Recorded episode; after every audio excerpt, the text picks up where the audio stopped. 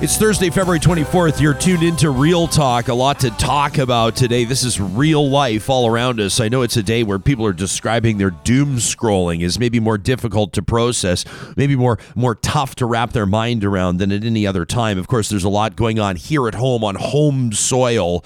Uh, the government lifting, the federal government lifting the Emergencies Act as debate over that rages on. We'll get to that in uh, 10, 15 minutes, uh, of course, down the show. And there's a lot of other stuff happening here. Alberta's budget drops today. That's big for Western Canada. It sends a message to the rest of the country about Alberta's economic reality, recovery, the price of oil, etc. But everybody's talking right now about Russia's attack on Ukraine. Uh, a military attack launched yesterday by air land and sea. Of course, the international community beginning to respond, and we're going to take you through what those responses look like and what they mean. Most importantly, what does this mean for the people fleeing Ukraine right now, for Poland, and who knows where else? This is an international crisis, of course and it's one that we will continue to follow as it develops. This show, you know, presented by our friends at Bitcoin Well. They're the ones that are driving this conversation every single day. Now, talk about the Emergencies Act had people paying attention to government power over funding, over banking, uh, government interest in cryptocurrencies, including those custodial cryptocurrencies. You know, those setups where, well, if you don't know what I'm talking about, and, and I've just learned myself, if you want to know what the implications could be about this financial sovereignty and everything else that people are starting to buzz about right now, I'd recommend asking those questions to real live humans at Bitcoin Well. You can find them under the sponsors tab on our website, ryanjesperson.com. Real Talk starts right now. Here's Ryan Jesperson. It was just yesterday we had two experts on Ukraine and on Eastern European diplomacy and on the history of that uh, region, including Russia, of course, the Soviet Union before that, on this show. And I asked, is war inevitable in this region? And the answer was quick yes. And it was just hours later that explosions were heard across Ukraine, in, in Kiev and Odessa and other major cities, as Russian President Vladimir Putin announced officially a military operation in Ukraine. This is a multi pronged invasion uh, that saw Russian forces invade Ukraine from the east and the north and the south. Now, this is obviously a developing story. There's word right now that Russian helicopters are doing what they can to take over major airports across Ukraine, and this invasion continues. So, what does this mean for the people there? There are reports, uh, casualties, uh, speculation right now, but it's been announced that dozens of Ukraine soldiers have been killed to this point, and thousands upon thousands of Ukrainians, of everyday people fleeing their homes in the first hours after this invasion began, uh, crossing into Poland. That's uh, the the closest point uh, possible for an area that's expected to see up to a million refugees. And if you're watching us live on YouTube right now, you can see some of these images out of Kiev and other major Ukrainian cities. Traffic absolutely gridlocked as people are fleeing this invasion. Now, Canada's Prime Minister Justin Trudeau, to this point, we're talking to you at 10:35 Eastern Time. It's 8:35 Mountain, condemning Russia's attack on Ukraine and calling on Russian President Vladimir Putin to withdraw all military military forces from the country. Uh, says that Russia's actions will be met with severe consequences. And what does that mean? There's some rumbling that quick and effective uh, cut of economic ties uh, from the European Union and from NATO nations, uh, including energy uh, which could mean uh, fuel rations or could have other short term implications for, for people around the world, could be the quickest way to bring Russia to its knees. We heard speculation and opinion yesterday from one of our experts. Russia is not a superpower. It, it, it is the Sam. What was the word that they used? Did they say there was? It was like the the the uh, the, the, remnants, remnants of a superpower. The remnants yeah. of a superpower. And there's been suggestions that the Russian economy could be brought to its knees, which could make this war more costly than what Vladimir Putin could afford. Announcements on that to come, but Canada's official position, potentially most clear, uh, in a statement from Canada's ambassador to the UN. This was Bob Rae at the UN Security Council. This was uh, just hours ago. This is not an option. This is not something that say, well, if you'd like to do this, this perhaps you'd like to consider doing it this way. We're not asking any nation state, any member state to do us a favor. We're asking them to follow the rules and to follow the law follow the rules and follow the law. Uh, we're not asking. That's uh, Canada's ambassador to the UN. That's Bob Rae. Now, of course, there are, are, are different uh, takes on this and different angles, obviously. Uh, and I just mentioned economic sanctions, and I just mentioned energy. And of course, if, if Russia loses uh, oil revenue, that's a big deal for a country that doesn't exactly have the most diversified economy. Alberta's premier will certainly be talking about energy markets today. Alberta's budget, of course, expected to be one that could be balanced or could even show a surplus within the next couple of years, depending on the politics of it. But energy factors in. And the fact of the matter is, oil around the world is a key talking point when it comes to conflict. Alberta's Premier Jason Kenney, in statements yesterday, had this to say President Biden, a year ago, arbitrarily and retroactively, retroactively vetoed the Keystone XL pipeline that would have delivered over 800,000 barrels a day of responsibly produced oil to, to help fuel the American economy. Today, the United States imports over 800,000 barrels a day of oil from Vladimir Putin's Russia, uh, enriching the Russian treasury to finance Putin's aggression.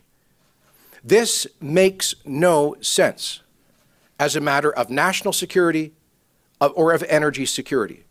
And so I call on Prime Minister Trudeau to pick up the phone and call the president and say it is time to move away from uh, c- consuming, from financing Russian aggression through these massive energy imports.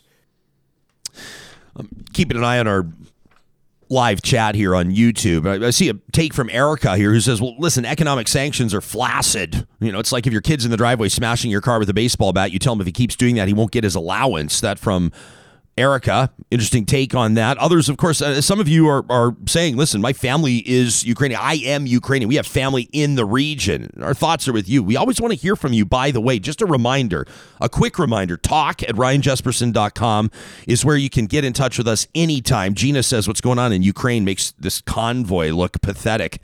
We're going to be talking about uh, the federal government lifting the Emergencies Act in just a moment. A lot of people, I've seen some of the chatter online on social media saying, boy, isn't this a perspective check here? I'm not sure it serves us well to start comparing the two scenarios. They're obviously apples and oranges, but an emergency or a threat to democracy or the stability of a government or the safety of a nation Boy, is this ever a wake up call for Canadians, isn't it?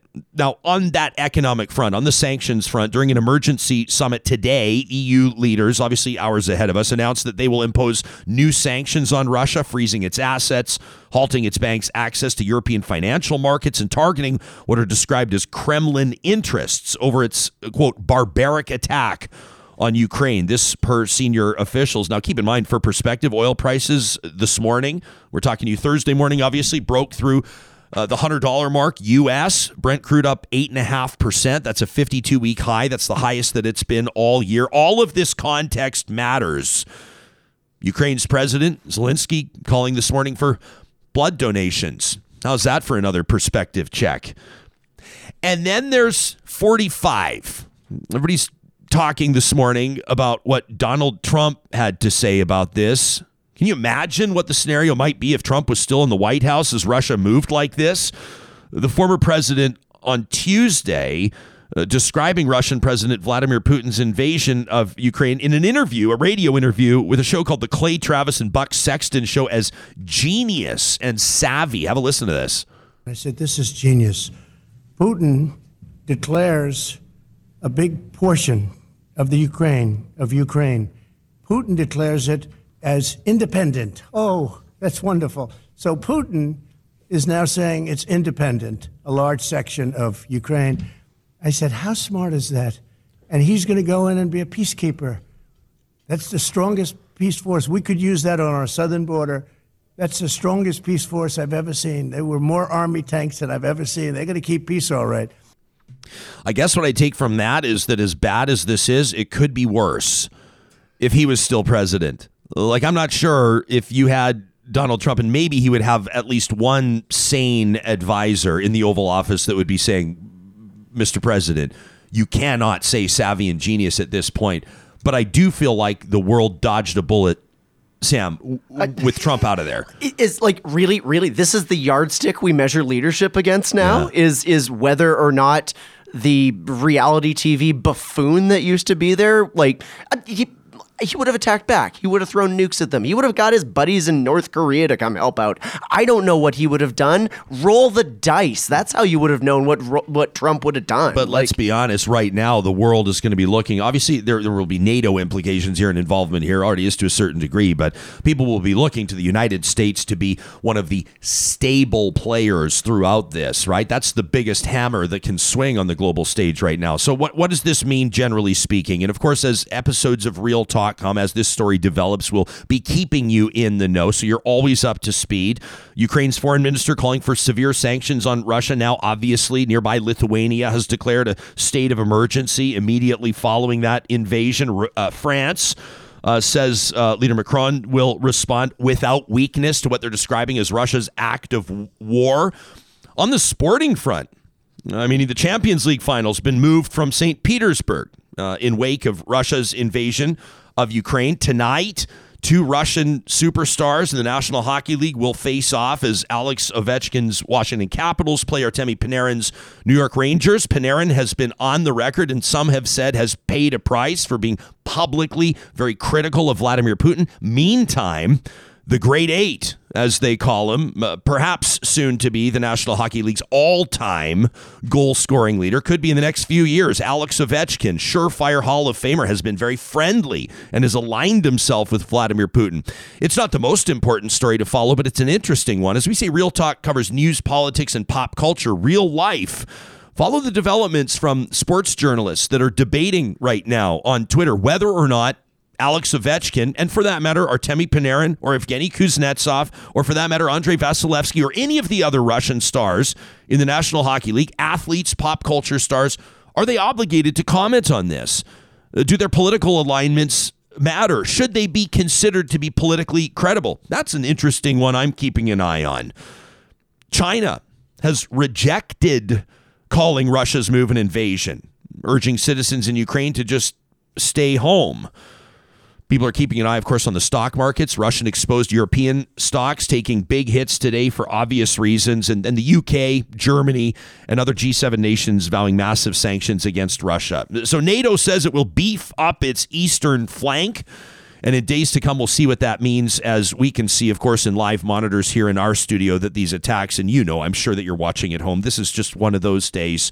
Uh, the aggression continues. Uh, Ukraine declaring martial law as cities are reportedly suffering barrages of artillery and missile strikes.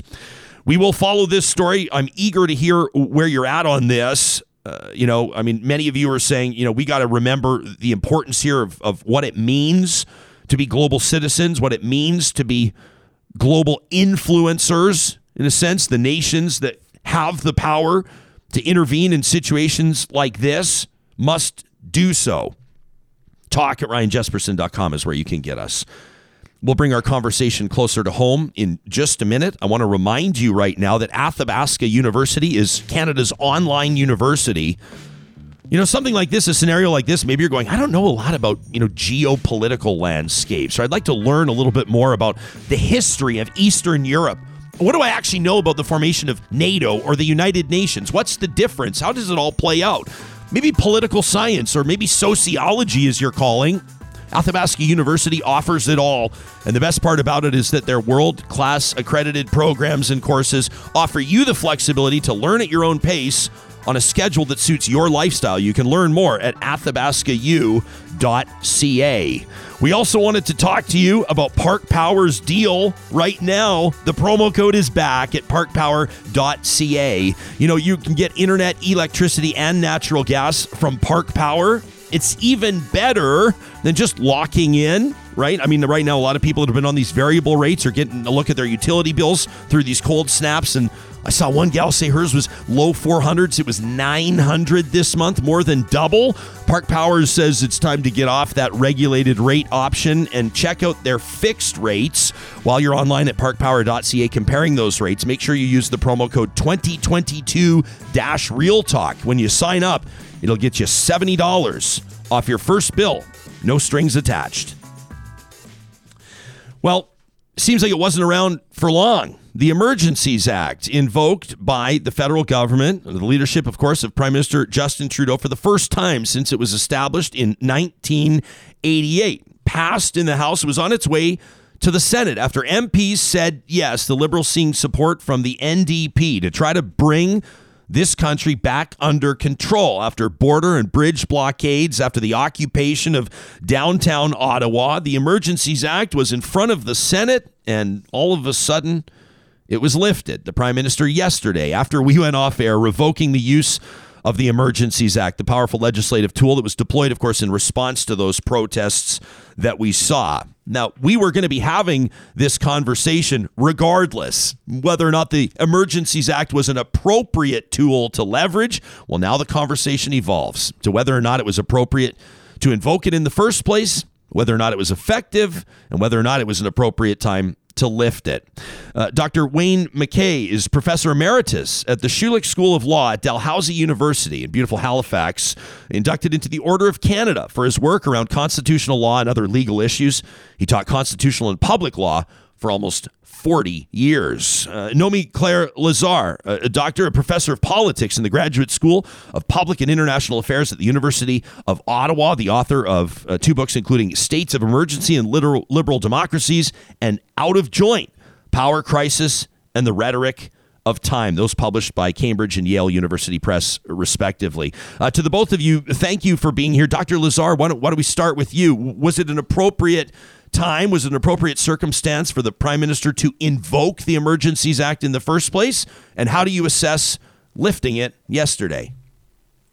Well, first of all, I think it's important that we keep in mind that uh, with emergencies, it's often not a, a an objective answer to the question of whether something constitutes an emergency. Sometimes it's very clear. So the existing uh, mechanisms for uh, maintaining public safety simply can't manage this, the situation, and we have to call on uh, uh, extra powers. But often it's a little fuzzy, and so it it is entirely appropriate that we would uh, uh, sort of continually revisit whether whether the legislation was rightly invoked or not. And that's exactly what we saw with the parliamentary debate, then with the debate moving into the Senate, uh, and now we'll see uh, you know further discussion in, in as the inquiry gets going. Uh, shortly. And then, of course, moving along into the annals of history. Uh, and, and so we may make different evaluations at different times. Certainly, that's what happened with the previous legislation, the War Measures Act, when Trudeau invoked it in 1970, uh, there was huge public support at the time.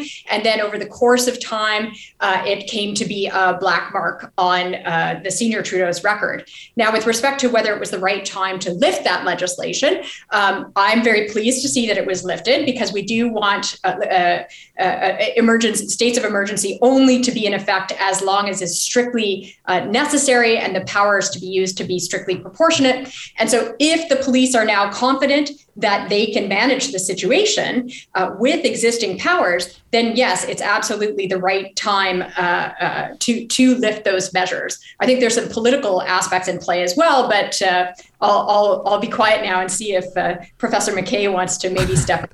well, definitely don't be quiet because we're coming right back to you in just a second. But Dr. MacKay, we do want to hear your voice. Welcome to the show. Can I just say Thank also, you. I think if, if the three of us were having coffee, if we were taking off our coats and sitting down and having coffee, we probably would have started the conversation a little bit different, wouldn't we? We would have noted what's happening in Russia. We would have noted, we probably would have counted our blessings a little bit in Canada. We would comment on what, what, and, and I do not mean to diminish the seriousness of the Ottawa occupation or of the convoy or of the border blockade or anything like that. But boy, is this ever a perspective check. Um, Dr. Lazar makes a really good point uh, Dr. MacKay when, when, she you know reminds us about the War Measures Act and Pierre Elliott Trudeau, and it was said on this show just yesterday. You wonder if there might be as much attention around this had it not been a second prime minister named Trudeau, the first one to invoke the Emergencies Act. Uh, where are the parallels here? How do you how do you sort out the differences? How are you processing the two Trudeaus invoking these two different acts?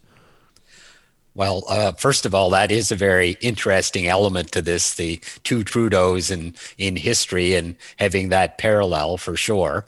Uh, secondly, I certainly support your uh, perspective point that in light of what's going on in Russia and Ukraine, this is an important issue, but it's uh, not the, the biggest.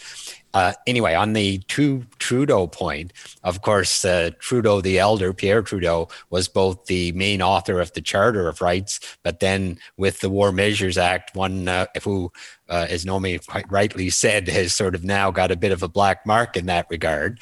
Uh, I don't know if that'll be the case with the Justin Trudeau situation. On the timing of this, I agree that this is probably a good time to end it if they feel that they can handle it otherwise, because that is the definition of how the emergency should work. It should only work when you need it and it can't be handled by regular laws. So I think that's important. But I, I think in some ways uh, it's it's pretty big. Uh, uh it has those parallels, but it has some pretty big contrasts as well.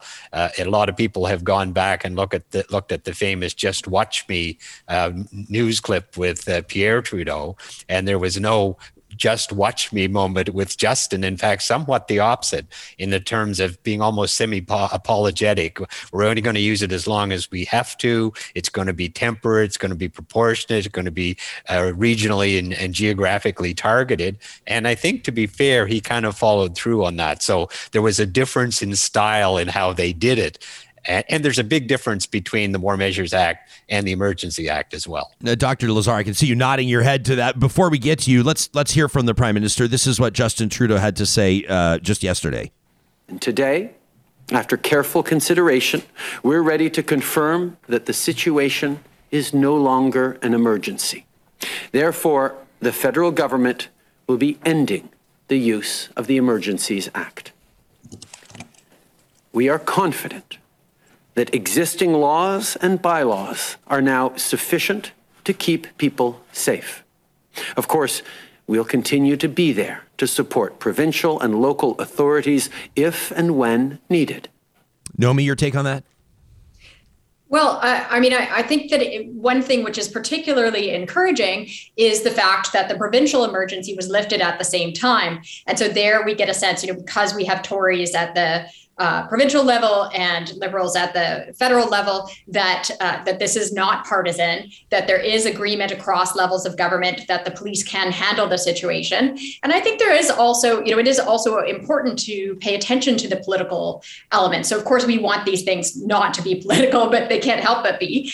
And we, as Trudeau has made decisions uh, not just Trudeau, but from the Ottawa police on on up. Uh, one serious uh, uh consideration has been how this would be, uh, you know, what the spin would be on the other side uh, you know, how this would be perceived. And then, of course, as it sort of blew up into a, a global event, then also how, how Canada would be perceived. So uh, uh, the, the, you know, every move might, you know, might create martyrs, might create a situation that, that uh, could spin out of control. Uh, and, and so the decision to, to, and so beyond, beyond the fact that it's the right thing to do, it's also, you know, a politically strategic thing to do to hand those powers back uh, as as soon as possible to to kind of deflate the the uh, uh, you know this rhetoric around dictatorship that has begun to fly around. I thought it was it, it was interesting for me to to uh, just observe how John and Jill Q Public were understanding the implications of the Emergencies Act, talking about how people were having their bank accounts frozen and people were losing access. And, then I said, well, well, people could, not not necessarily people are. And there were somewhat what I think have been deemed to be inaccurate or misleading tweets from some politicians, including Mark Strahl, a member of parliament, a conservative member of parliament out of BC, who claimed that one of his constituents in Chilliwack had made a $20 or a $50 donation, had her accounts frozen, and there seemed to be some cynicism around that. An RCMP document accidentally leaked to a journalist showed that the RCMP had found no validity to that claim. MP Strahl, meantime, says he's he's not going to betray her privacy by sharing any further details, which I think we all recognize to be, pardon my French, bullshit. But it did not help public consumption and then digestion and understanding of what this actually meant The general public, I think, thought that this was much more serious or far much uh, more of an overreach than it actually was. Uh, Dr. MacKay, is that a fair statement, or am I sort of rose colored glasses viewing this thing? No, I, I, think that's a very fair statement, and I saw the same uh, exchange around uh, Mr. MP Strahl and so on. And uh, I think it goes back to the fact that while there are parallels between the War Measures Act and the Emergency Act, they are quite different. There's a lot of guaranteed protections in the Emergency Act, including the ongoing application of the Charter, the Bill of Rights, international commitments, none of which were in the War Measures Act and much broader powers in the War Measures Act and all the accountability and scrutiny that is still going on to some extent in Parliament with the Emergency Act. None of that in the War Measures. So it's built right into the actual act itself. But in addition, not surprisingly, and as Naomi said earlier as well, hard to keep politics out of this.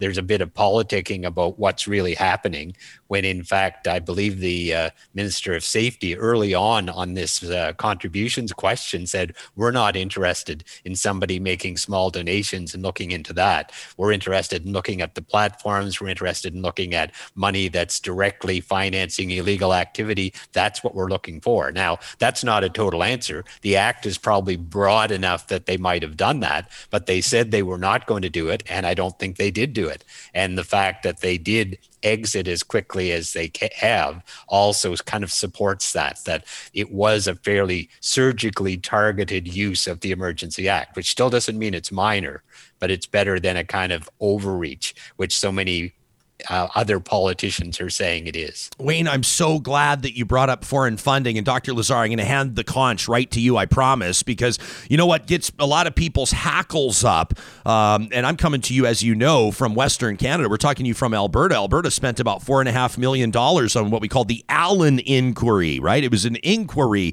I mean, it was a bullying tactic to try to scare environmentalists, is what it was. But they wanted to identify foreign funding sources that would act against Alberta oil. And I see a whole bunch of foreign funding coming in to undermine Canada's democracy. And I do not see those same politicians crying foul. As a matter of fact, I see those same politicians saying they're going to challenge the Emergencies Act in court. Uh, how significant is this foreign funding coming in to undermine Canada's democracy? Well, well, I think that that's, or actually, Professor MacKay, why don't you take that one? Because well, uh, either either way, but I, I certainly w- I would support that point. That I think that that's one of the really alarming things, and perhaps one of the better justifications for invoking the Emergency Act in this situation is the fact that there is significant foreign funding, millions, tens of millions of dollars, and uh, at least 50, more than 50% on both the GoFundMe and GiveSendGo funds. And that's something that we should be very concerned about as Canadians. And in particularly when they, you have people also talking about overthrowing the government and those kind of things. So I think that was a really important element. And Naomi, you, you, you may or may not share that. Um, I, I, do, uh, generally speaking, and I, I do think that as the world becomes smaller in various ways, that we need to have conversations about, uh, you know, foreign, foreign influence of, of various kinds, inc- including funding. Uh, two, two points that, that are worth noting with respect to uh, the financial orders under the Emergencies Act, which I think were sort of skirted over a little bit, uh, and uh, one is that because the Emergencies Act states explicitly uh, in the preamble that it is to work together with the International Covenant on Civil and Political Rights, not just with the Charter of Rights and Freedoms, uh, it would not have been possible for um, for somebody's account to have been frozen, except in error, if that person, if this sort of mythical Brienne had given money before the Emergencies Act had come into force, because the International Covenant on Civil and Political Rights states that even, and it's very explicit about this, even under a state of emergency, you cannot make retroactive laws. So if someone committed or did an action before it became criminal, it uh, uh um, it's not criminal even once that uh, that the orders came down. So that's one point that I think is really important to, to have out there. Uh, you know, as we look at how these these orders were used. Another important point is that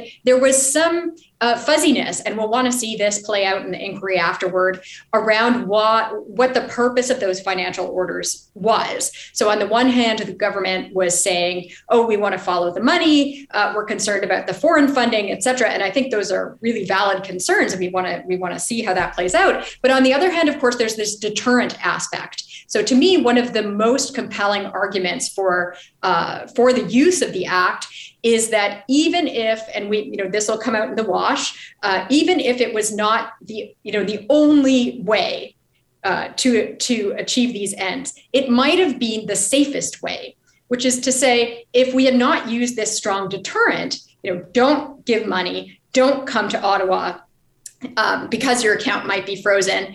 Uh, uh, if we had not used this de- deterrent, we probably would have had a, you know a lot more people joining up.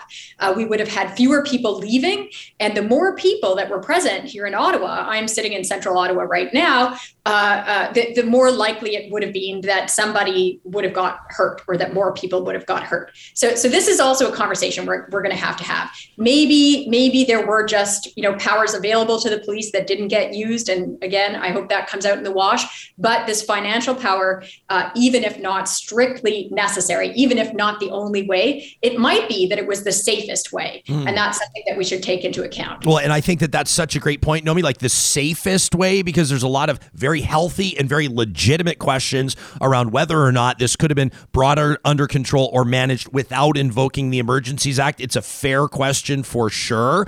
Um, I feel like I don't know if the two of you have ever made meatballs, but you know, like a lot goes in, and you get like your eggs and your onions, and you get your breadcrumbs or your panko, and you get your pork and your beef. And I, so I'm just going to do these like meatball questions at the end because we, we've we've got to get you back to your your your callings and your your jobs and your your obligations today. And, and we've got Ayla Brook, a big rock star, hanging out in our green room right now. We got to move. So I got all these observations. We could talk for an hour you know, I want to ask you if you think that it's uh, fair that people will say, well, this was unnecessary. Police could have got a handle on this. And, and I want to ask you if you think that maybe uh, Canada's landscape has changed a little bit or if this alters the psyche of Canadians having seen this Emergencies Act imposed and it's got more people thinking about. I mean, there's a cryptocurrency angle, there's a banking angle, there's all these other angles. People talking about how they'd like to see protests managed. And then, of course, there's the Prime Minister's assertion as well that this is no longer an emergency. But as far as I can tell, I mean, we're still hearing that there are a whole bunch of truckers and people camped out ready to convoy again. There's one coming up from La Jolla, California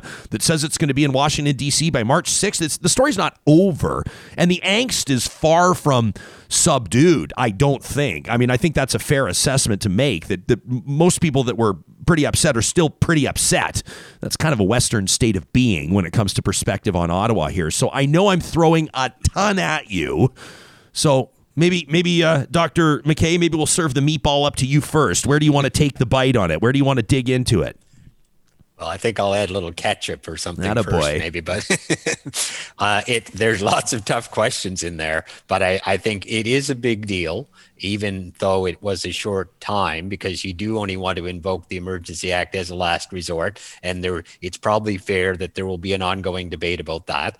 I personally think, given the situation, which I think is relatively unique, and this is important, not only did you have the public order disorder in Ottawa, but also earlier the bridges and so on. But it's all in the context of COVID, which is itself a global pandemic. So in that sense, I, I'm not as concerned that this is really a precedent that necessarily changes things for the future. And secondly, to the extent that it is, it does at least suggest that there can be a fairly limited and targeted use, and you don't have to go overboard in how you apply it. For example, outside of Ontario, uh, you wouldn't have even known there was an emergency as far as any action or impact, really. So I think those are all important. It will be a political and legal debate for some time, but I don't think it significantly changes the landscape. And in some ways, I think it's really important that we did respond to what was, in many ways, quite an alarming situation in Ottawa.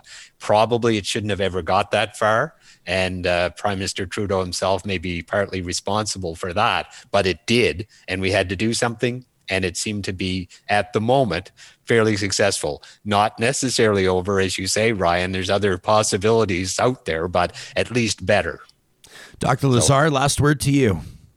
All right. Um, so uh, first of all, just to make sure that your listeners keep in mind that that a, uh, a, a, situation, a, a, dangerous situation, isn't necessarily an emergency. So, as you say, we're not getting out of this anytime soon.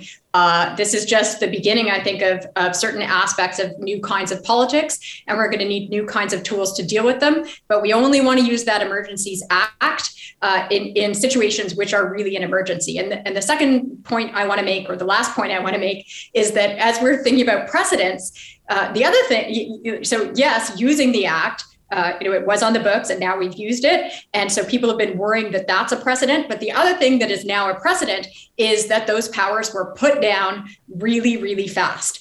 Uh, and so, you know, as someone who studied uh, the history of emergency powers across lots of jurisdictions, you know, back before the Roman Republic, it, it did make me think of, you know, the kinds of informal constraints that we put on on uh, emergency action. Uh, one of which is just the honor of the person who has the power. So back in Rome, uh, there was, uh, you know, in 458 BCE, there was Cincinnatus who, you know, was given dictatorial power, and he solved the crisis, and he put the power down, and then for the next next 400 years, he was held up as a hero for having done that. And we want to, not that I'm saying, you know, Trudeau's a big giant hero or whatever, but we want that informal constraint, that idea that it's a matter of civic virtue, that if you have to use this power, you put it down as fast as you can. So let's hope that also sets a precedent absolutely excellent analysis from Dr. Nomi Claire Lazar out of the University of Ottawa, where she's a professor of politics in the grad school there of public and international affairs and Dr. A. Wayne MacKay, Professor Emeritus at the Schulich School of Law at Dalhousie University in Halifax, Nova Scotia, of course, uh, inducted into the Order of Canada for his excellent work. We knew that the two of you were going to be good, but th- thanks for making this sort of understandable, you know what I mean, accessible uh, to those of us that aren't big deals like you. We appreciate it. Thanks very much. Yeah, you got it. You can check out, by the way, Dr. Lazar's books, States of Emergency and Liberal Democracies with Cambridge University Press and Out of Joint, Power Crisis and the Rhetoric of Time with Yale University Press. And uh, I have hosted this show long enough to know that if I make an impromptu comment about the formation or the composition of meatballs, that if I drop into the YouTube live chat, there will be a healthy debate on the best way to make meatballs. And that's exactly what's happening as well. The Watcher says that you want to make your meatballs with no crust white breadcrumbs. 100%. Others of you were shocked, like Amber, shocked to hear me talking about mixing pork into meatballs. You have to do that, Amber. Absolutely 100%.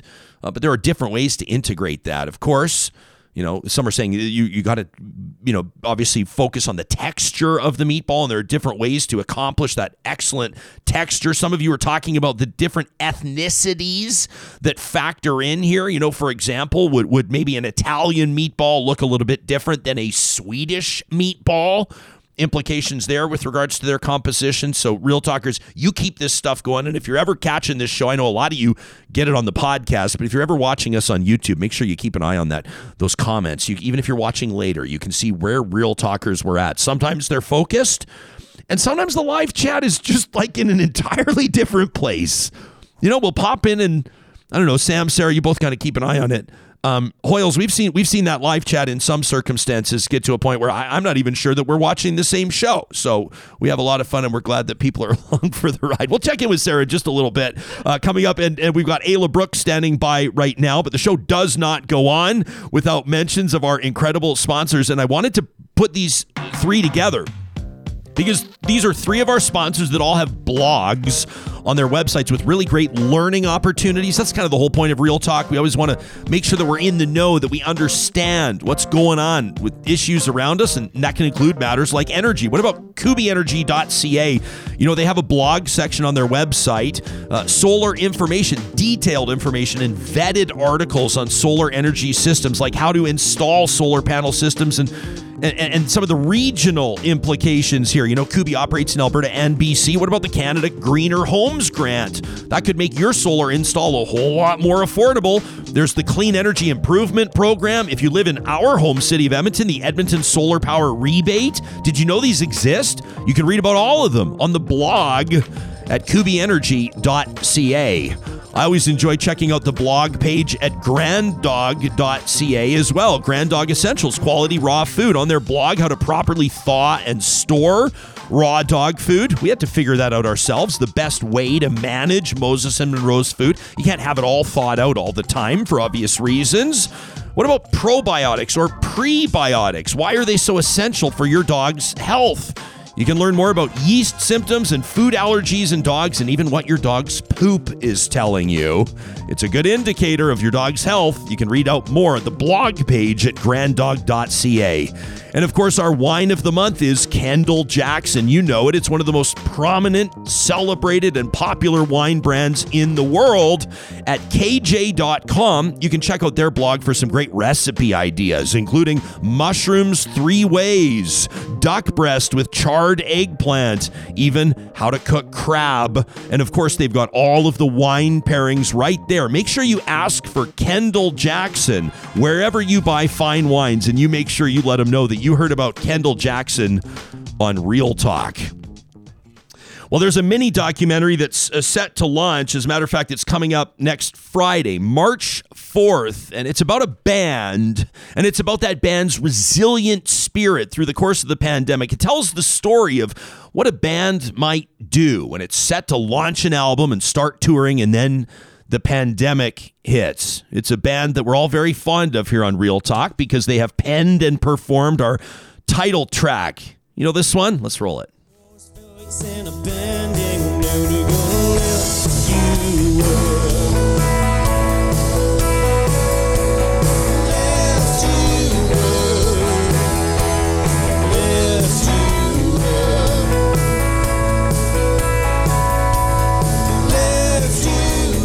Of course, you know that tune, Lift You Up. It's the title track of Real Talk, and it's one of my favorite tracks on the album Desolation Sounds by Ayla Brook and the Sound Men, released on Fallen Tree Records. What a pleasure to welcome for the very first time in this show's history the frontman, the straw that stirs the drink, Ayla Brook. Welcome to Real Talk. It's good to see your face. Glad to be here. Yeah, last co- here. last couple of years for creators like you, uh, bands and other artists have have just been difficult to say the least. Uh, take us two years back. Take us to when you were getting ready to release Desolation Sounds with, like the rest of us, no clue what was about to hit planet Earth. Well, we uh, should have known Friday the 13th of March was maybe not a great day to put a record out. um, but, you know, we were full of hope. Uh, it had been a it had been a while since we'd put a record together, and uh, there was a lot of excitement and anticipation. Um, but you know, then what happened happened, and it happened to all of us. So, uh, you know, it's just sort of a matter of coping. What what can we do? What's what is available? What is uh, possible for us to uh, still put some music out into the community and share what we've done? Um, and so, yeah, this documentary sort of shows the little bits and pieces we were able to uh, share with the world in that first year of pandemic. Lift Me Up, the story of a band in a pandemic, premieres, as we said, on Friday, March 4th. That's next Friday. Friday. Uh, mm-hmm. People can check out Ayla Brook's YouTube channel, and it's going to be on NTT Films' Facebook page. It'll go live at 7 o'clock. Uh, take us into the story. I mean, obviously you don't want to ruin the mini doc and you want people to, to check it out. But but when you get set, when you're releasing an album, Friday, March 13th, 2020, and you're getting set, you're, so you, obviously you probably have tour plans, right? You're probably hoping to be uh, rolling out these yeah. new tunes in front of packed houses, packed bars, and concert venues. So so how did you make that adjustment? Especially Ayla, knowing that, I mean, like the rest of us, I remember thinking this thing was going to last three weeks, maybe two months. I mean, we're into year number two, almost the end of year number two right now. So how did did you make your way through that journey? Uh, haphazardly. Yeah. uh, seat of our pants kind of sort of situations for the most part. Um, it was as restrictions as restrictions were lifted, and we started to figure out what was acceptable and what was possible and what was safe and what wasn't safe. We'd slowly put things together. So, the you know we the first things were front lawn sort of shows uh, the odd you know, the odd show where you set up on a PA on somebody's front lawn and play for the community, which is documented in the film a little bit at our uh, label owner Peter Chapman's front lawn. His uh, neighbors were very kind and let us be raucous one afternoon. Um, you know, bits and pieces just sort of slowly filtered in. There was the odd time we'd get to do, uh, uh, you know, we'd take the risk of being in the same room and film a live doc, uh, like a live show or, uh, you know, someone said, Hey, what about the roof of the Starlight? And we were like, what? Well, maybe. So thus we uh, get that footage from the top a great of celebrated uh, Edmonton live music venue, Starlight Room. I can't wait to be back in there. Having, I always say to people, this is my metric when I'll know the pandemic is over and people start spilling beer on me again at concert venues. Ayla, was there something? I mean, I would imagine there were many good things that came out of this. Maybe. I mean, is there is there one that immediately comes to mind? A positive, a silver lining out of all the challenges? I think I think the realization of uh, uh, ourselves and the whole community, just sort of how important uh, the connection of of live gatherings, live music, live theater, of all that stuff really is. I think once we're finally able to get back in public and breathe on each other again with uh, disregard and care uh, uh, and abandon, um, we'll be really joyful and really happy. I, I think it was sort of uh, a realization of how strong and important the music community is in this city and in this country, and um, I think just gratefulness in general for what, what it is we do have. I love that perspective. Um, this is coming up next Friday, as mentioned. Lift Me Up, the story of a band in a pandemic. Friday, March fourth at seven p.m. Mountain Time. It'll go uh, live right at NTT Films Facebook and YouTube page. Ayla, anything else you want to mention before we let you get back to what you got to do? We are actually uh, getting to be out in public a little bit like next month. Oh, this is Uh, March with- sixteenth, right? March 16th, we're doing the Starlight Show at the Food Bank. It's our uh, Christmas slash solstice show, fundraiser for the Food Bank with uh, our good friend Kimberly McGregor. And then also uh, March 5th, we're playing at uh, Cité Francophone for the Flying Canoe. Very Festival. cool. Very cool. Uh, people can follow all your social media channels for more updates, of course, uh, and check you out online. The album is Desolation, Desolation Sounds, released uh, by Fallen Tree Records. I don't know if everybody knows this, so I want to say it. I want to put it on the record, Ayla. Uh, you and the band and the label, through our first year, our fledgling first year of doing Real Talk, donated your music uh, to the show, which we will always appreciate. We hope that it scratched your back a little bit and growing it, but I'll tell you that this, sh- when I hear that track, uh, it, it it sends chills up my spine. It's your, your lyrics drive the ethos of this community, Oh. and I'll be forever grateful for that. I feel a connection to you, and I'm looking forward to getting to know you better. I can't wait to see this mini doc. Congratulations on it, and thanks for making time for us today. Very welcome. Have a great day. Yeah, you bet. Uh, Real Talkers, show them some love. That's Ayla Brook from Ayla Brook and the Sound Men. Absolutely love their tunes. Uh, coming up in just a second, I want to talk to, uh, I'm really looking forward to connecting with Victoria Maxwell, a mental health advocate. She and I are going to be collaborating together on a special event next week. It's the Mental Health Foundation's annual fundraising breakfast. Uh, Victoria's uh, story is a remarkable one. That's coming up in 90 seconds. I want to tell you about jet set parking right now. I'm seeing more and more people are, are finally to a point where they're ready to go and uh, play golf somewhere hot. They've had enough of the cold weather and they've got their booster shots and they're ready to rock. If that describes you and your family, if you're going to be flying out of Edmonton's International Airport, I implore you to go to jetsetparking.com right now and book your airport parking. Book your spot using the promo code REALTALK. You'll be parking at EIA for $7 a day. That's way less than what you're going to pay without that promo code and without booking ahead. Now, you can book 24 hours in advance all the way through till travel to the end of the year, till the end of 2022 at jetsetparking.com. Make sure you use the promo code REALTALK. Now, yeah, I know it is probably cold and snowy unless you're one of those that's joining us in San Diego. We're here from people in Northern California. We're not going to say you annoy us. We love you and we cherish you. But here, our ground's not starting to thaw yet. But that doesn't mean that it's not time to start thinking about landscaping and bringing our outdoor spaces to life. Mike and his team at Eden Landscaping on their website. We've been kind of digging into the websites today, haven't we? I want to encourage you to check out their portfolio. You can go through and you can see some of the work that they've done stunning stonework, natural beauty, ultra modern. They do it all with 20 years' experience and the referrals that tell us that their customers are happy ones. You can connect with Eden Landscaping at landscapeedmonton.ca. And I've told you how excited I am to be driving this Dodge Ram. It's the crew cab, the Longhorn edition, one of the most beautiful vehicles I've ever driven, beautifully capable on snowy roads. And of course, it fits everything I need in there, including the dogs on the way to the dog park. You know, at Sherwood and St. Albert Dodge, they've also got the Ram 1500 TRX.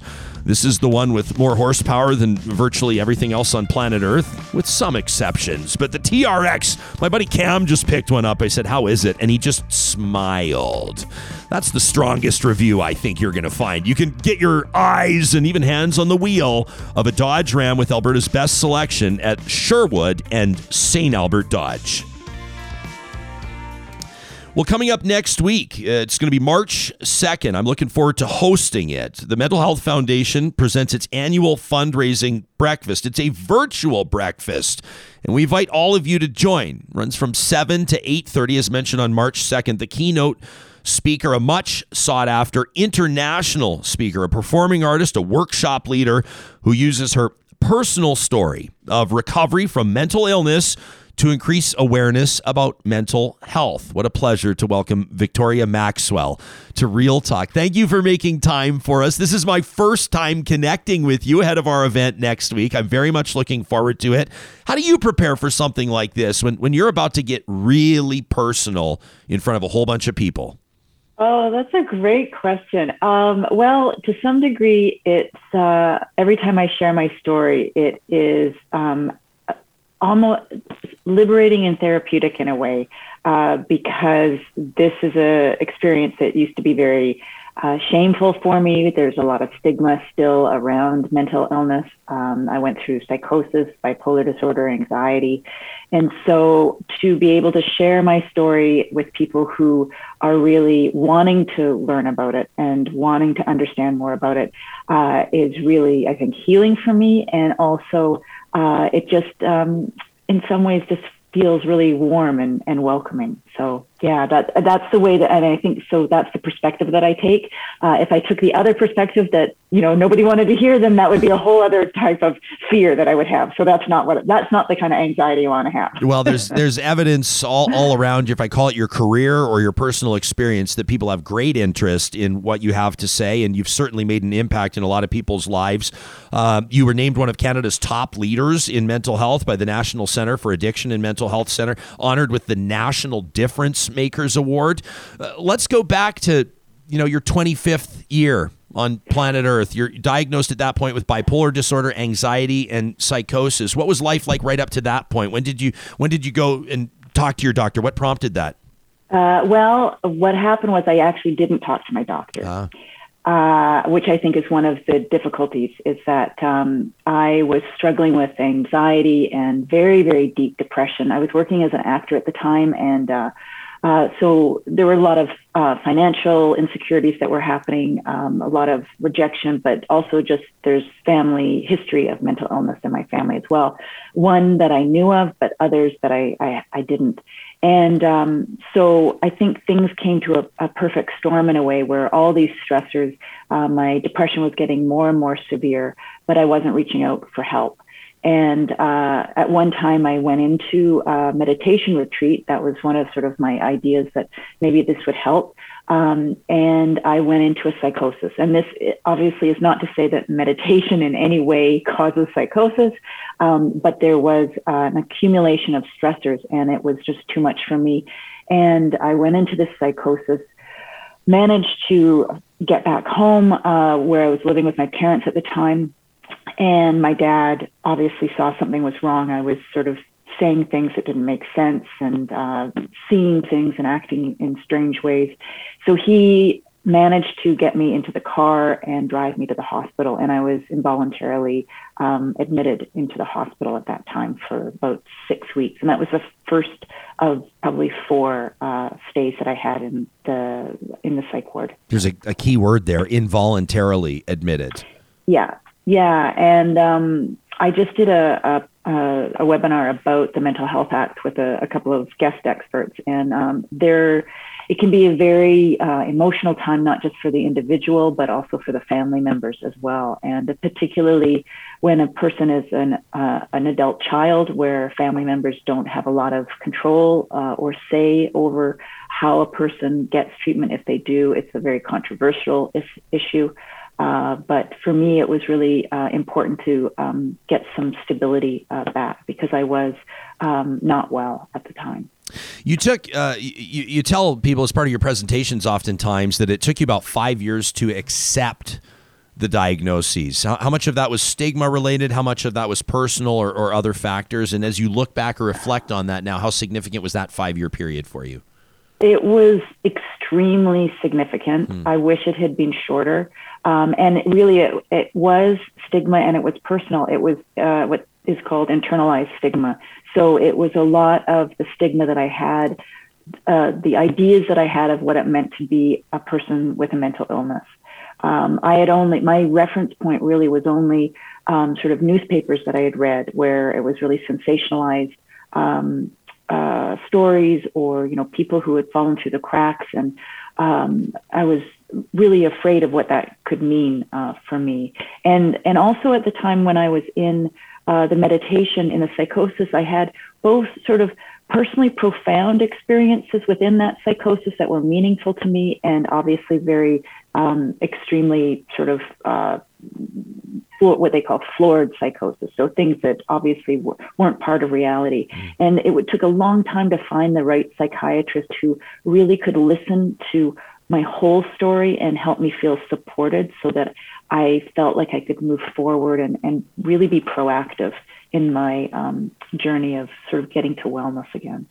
You have an ongoing series on. Uh, we were talking about blogs earlier. Psychology Today, the blog yeah. Crazy for Life, yeah. and uh, anybody that checks it out knows that you you use oftentimes a, a little. Your humor can be a bit jarring and yes. and, a, and, a, little yes. bit irreverent. Do you ever? Do, do, people ever accuse you of sort of making light of it or making fun of it or being insensitive? I mean, it's your own personal perspective. Yeah, it's true. It's true. I sort of I and you know, it's funny as as um, mental illness and mental health has gotten more on the radar uh, it's become more clear that I need to be uh, even more, not just me, but it, it's more important not to be flippant about it.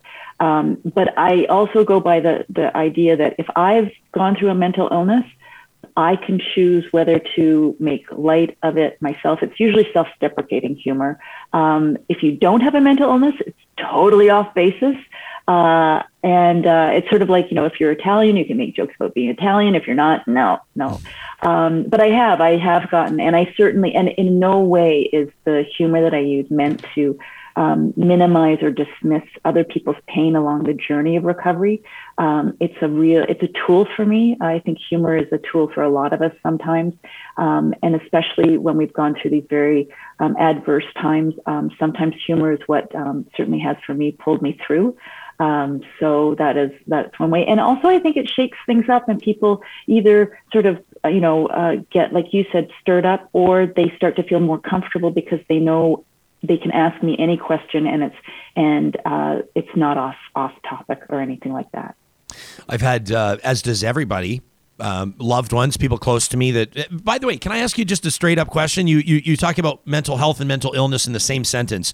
Is there a yes. preferred phrase, or is there a difference between them, or like what goes into you know whether you say someone's living with mental illness or somebody is living with a mental health challenge, or how do you how do you pick your words?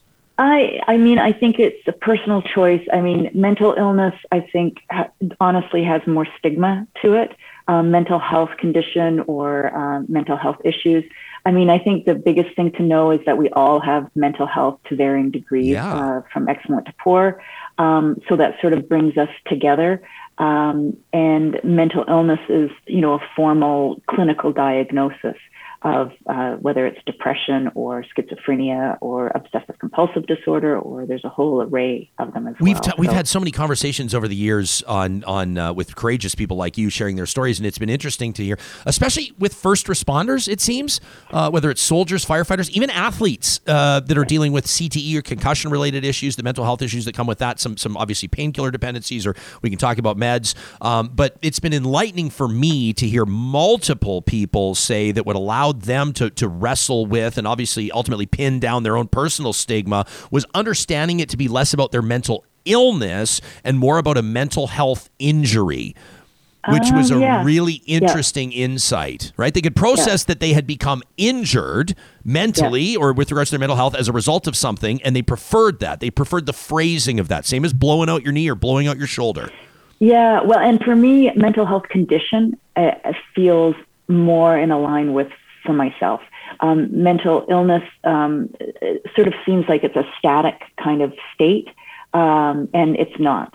Um, I mean, I still may have episodes of uh, anxiety uh, or depression and things like that, but um, I go back to sort of feeling well uh, again. So yeah, I, I think it, and I think depending on where how it comes, like for me, it didn't necessarily come from one uh, event. I mean, there was trauma in my background, so that really influenced it. Um, and there's many people, like I said, that have mental illness in my family. So um, there's a whole whole raft of factors that sort of influence whether someone has a, a mental health condition or a mental health injury. yeah, we're talking to Victoria Maxwell, who's going to be the keynote speaker.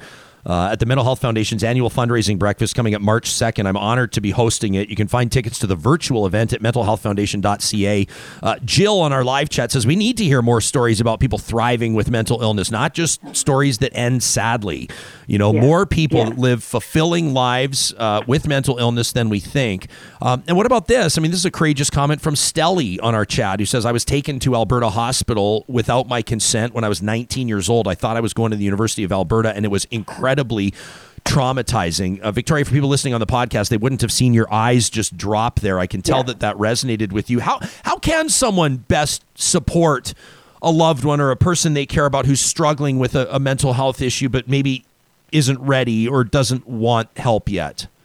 Yeah, that's the question that I get most often. Um, and for me, it's really about continuing or building that rapport and trust with the person. Um, for me, what was really important, I was, I felt very estranged from my parents when I was first diagnosed. So that was very difficult both for them and myself. Um, but what I did sort of subconsciously know, I think, but they continued to try to make contact and um, they did everything they could to understand what I was going through. So they got uh, as educated as they could, um, and they just ne- and what I really knew is that um, they were eventually going to be my soft place to fall because they were they really had my back, and they um, were as uh, non-judgmental as possible. So it would I, I think though i mean it's i wish there was an easy answer. I wish that i could say if you just did a b and c someone would have insight and go oh of course i need help. Um, and so i like to say it's a marathon not a sprint. Um, and you just never know where that window of opportunity is going to happen um, so for me it was really connecting with me also just outside of the concern they had uh, about uh, my mental health and my mental illness. Um, so friends who just wanted to hang out with me um, made a big, big difference. Um, and then mentioning concerns. And one of the other things is what are the goals that I have that might be impacted by my mental health? So instead of saying, please go get treatment, take some medication, do you, you know, are you wanting to uh, have a bigger circle of friends or um, have a job uh, on a more regular basis? And so sometimes going through the back door that way can help. I'm looking forward to seeing you again in just a few Thank days. Yeah. Yes, me yeah, too. Yeah, it's going to be a, a powerful event. I know. Yeah. Uh, it's uh, March 2nd. That's uh, next Wednesday, and Yep. uh, we're going to be uh, gathering, of course, virtually. Maybe one of these days, Victoria will be able to do this live and in person. Oh my gosh, that would be house. so great. How- hey, how about so you've you've been speaking for a while. You've been doing this for a while. How much do you miss a full room? Oh gosh, Right? You're- You don't know. I mean, I can still feel and connect with people. You know, sort of like I don't know, energetically or something. You know, sense the engagement. But there's nothing like a live audience where you can see people's eyes and hear people's laughter and stuff like that. There is a, a certain technique where you have to, you know, do a punchline and, Yeah. and sort of assume or hope that there's a laugh at the end. friend of mine was a friend of mine's doing stand up comedy through the pandemic on Zoom, and I'm like, oh my god, Oh, even- that is, yeah. I don't know how you do it, but anyway, Yeah. and and especially with someone like you, you're laying it all out there, heart on your sleeve. Yeah. You know, those the eye yeah. contact with people is really important. Uh, nonetheless, yeah. it's going to be a powerful day. I know it's the Mental Health Foundation's annual breakfast again. MentalHealthFoundation.ca. Victoria Maxwell, the keynote, kind enough to join us today. We'll talk to you again soon, and thank you for this. Absolutely, thank you so much. I look yeah, forward to it. You bet. We'll see you next Wednesday, everybody. That's coming up again, 7 a.m. Mountain. That's 9 a.m. Eastern. You can join virtually wherever you're coming from, and I know that it's going to be a great event and, and fundraising for a great cause through the Mental Health Foundation. Uh, we'll check in with uh, Sarah Hoyles, the producer of this show, just a moment. B- before we do, uh, Sarah, of course, is keeping an eye on developments in Ukraine. It's, uh, I mean, it's a Russian declaration of war.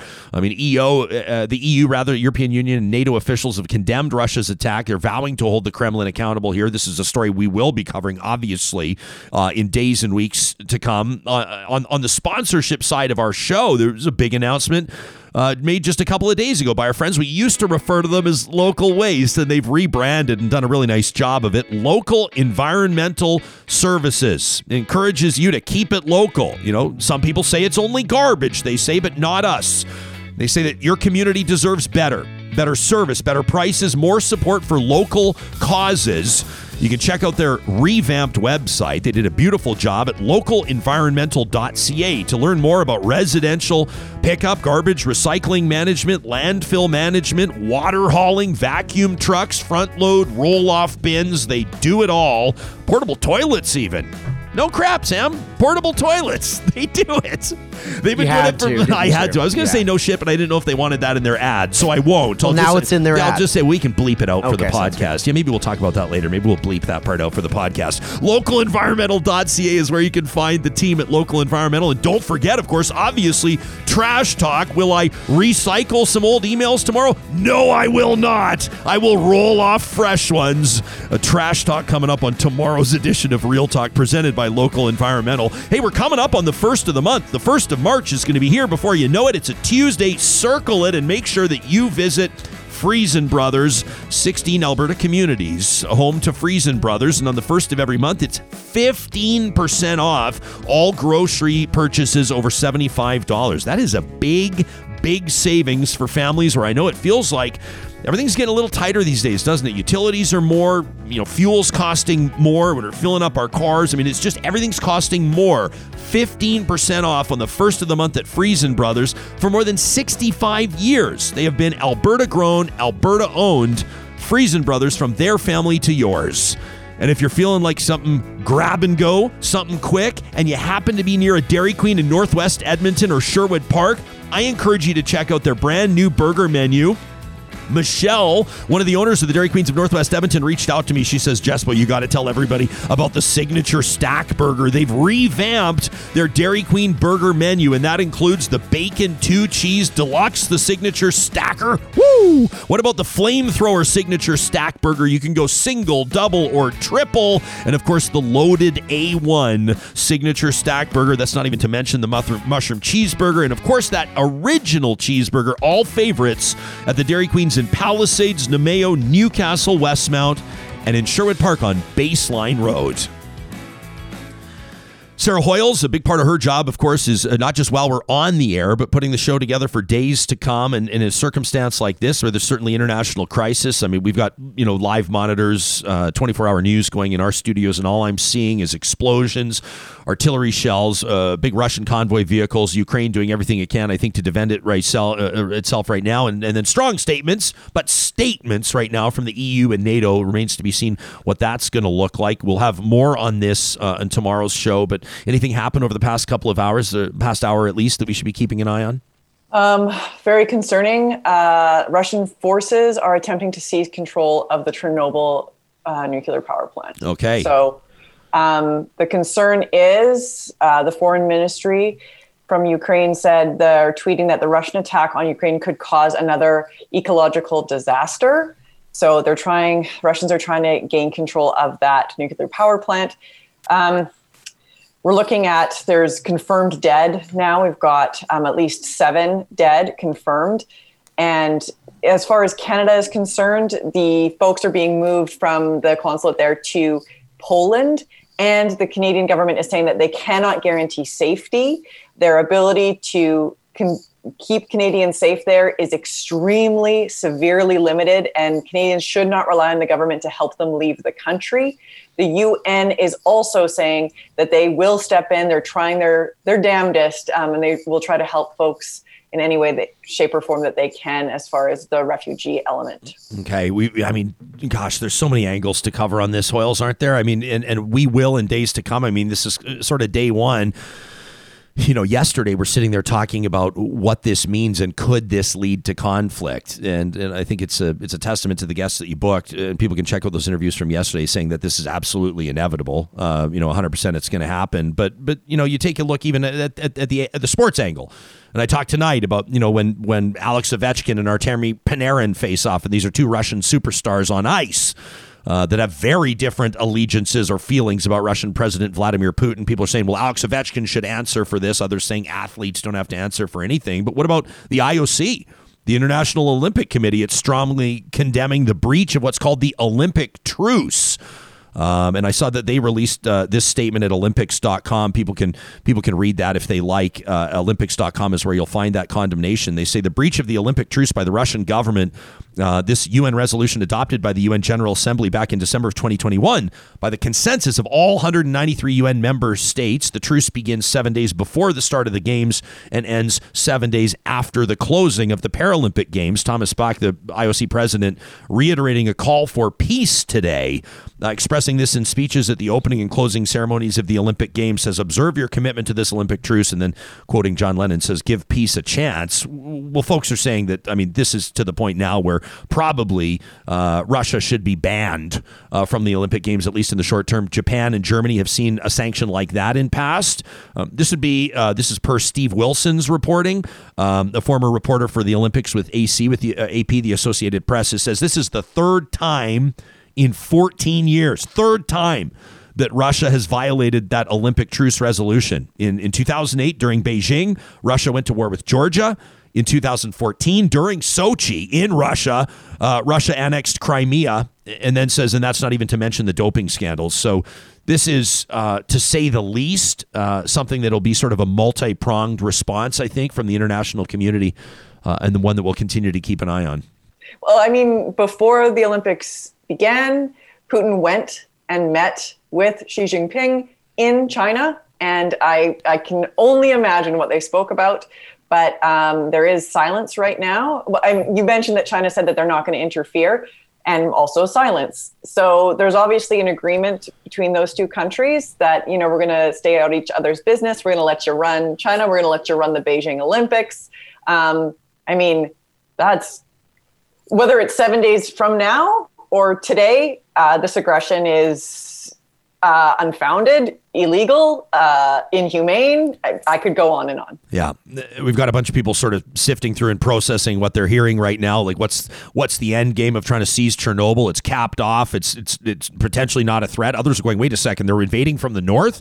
Uh, what's going on here? You know, Debbie simply says prayers for Ukraine and all those who have family affected, and that's not lost on us as well. There are many Canadians with family there. It's why our coverage will continue. One of the reasons why, in meaningful fashion, uh, tomorrow coming up on the show. Obviously, we'll take a look at uh, Russia's invasion of Ukraine tomorrow. Plus, Alberta's budget, by the way, drops today. It's a huge day uh, for the province of Alberta, so we're going to be taking a look at that tomorrow. And as, and as we get set to wrap here, also wanted to let you know we've, we've got a couple of, of, non conflict related guests coming up tomorrow here. So, uh, number one, uh, coming up on the show, the federal minister of tourism. He's a member of parliament out of Edmonton. Randy Boissonnault is going to join us. Now, I know he's going to want to talk about tourism, and there are certainly implications with regards to COVID. And so we're going to learn more about what's going on with regards to border regulations, of flights that Canadians will be looking to get on or get off, and what does the tourism industry look like. But of course, Randy Boissonnault is sitting around the cabinet table. So we'll talk Emergencies Act, we'll talk Russia, Ukraine, and then a roundtable on conspiracy theories. Not which ones are real, but who believes in them? How do they get started and how do they spread. That's Friday's traditional Real Talk Roundtable coming up tomorrow. In the meantime, like, share, subscribe, and we'll talk to you soon. Real Talk is hosted by Ryan Jesperson, editorial producer Sarah Hoyles, technical producer Sam Brooks, managing director Josh Dunford, account coordinator Tanya Franklin, merchandise operations Katie Cook Chivers, website design Mike Johnston, voiceover by me, Carrie Skelton. Real Talk's editorial board is Supriya Dwivedi, Ahmed Ali, Ann Castleman, Corey Hogan, Julie Rohr, Harmon Candola, Catherine O'Neill, and Chris Henderson. Real Talk is recorded in Edmonton, Alberta on Treaty 6 territory, the traditional and ancestral territory of the Cree, Dene, Blackfoot, Saulteaux, and Nakota Sioux, home to Metis settlements and the Metis Nation of Alberta. Real Talk is the flagship property of Relay Communications Group Incorporated. All rights reserved. For more, check out ryanjesperson.com.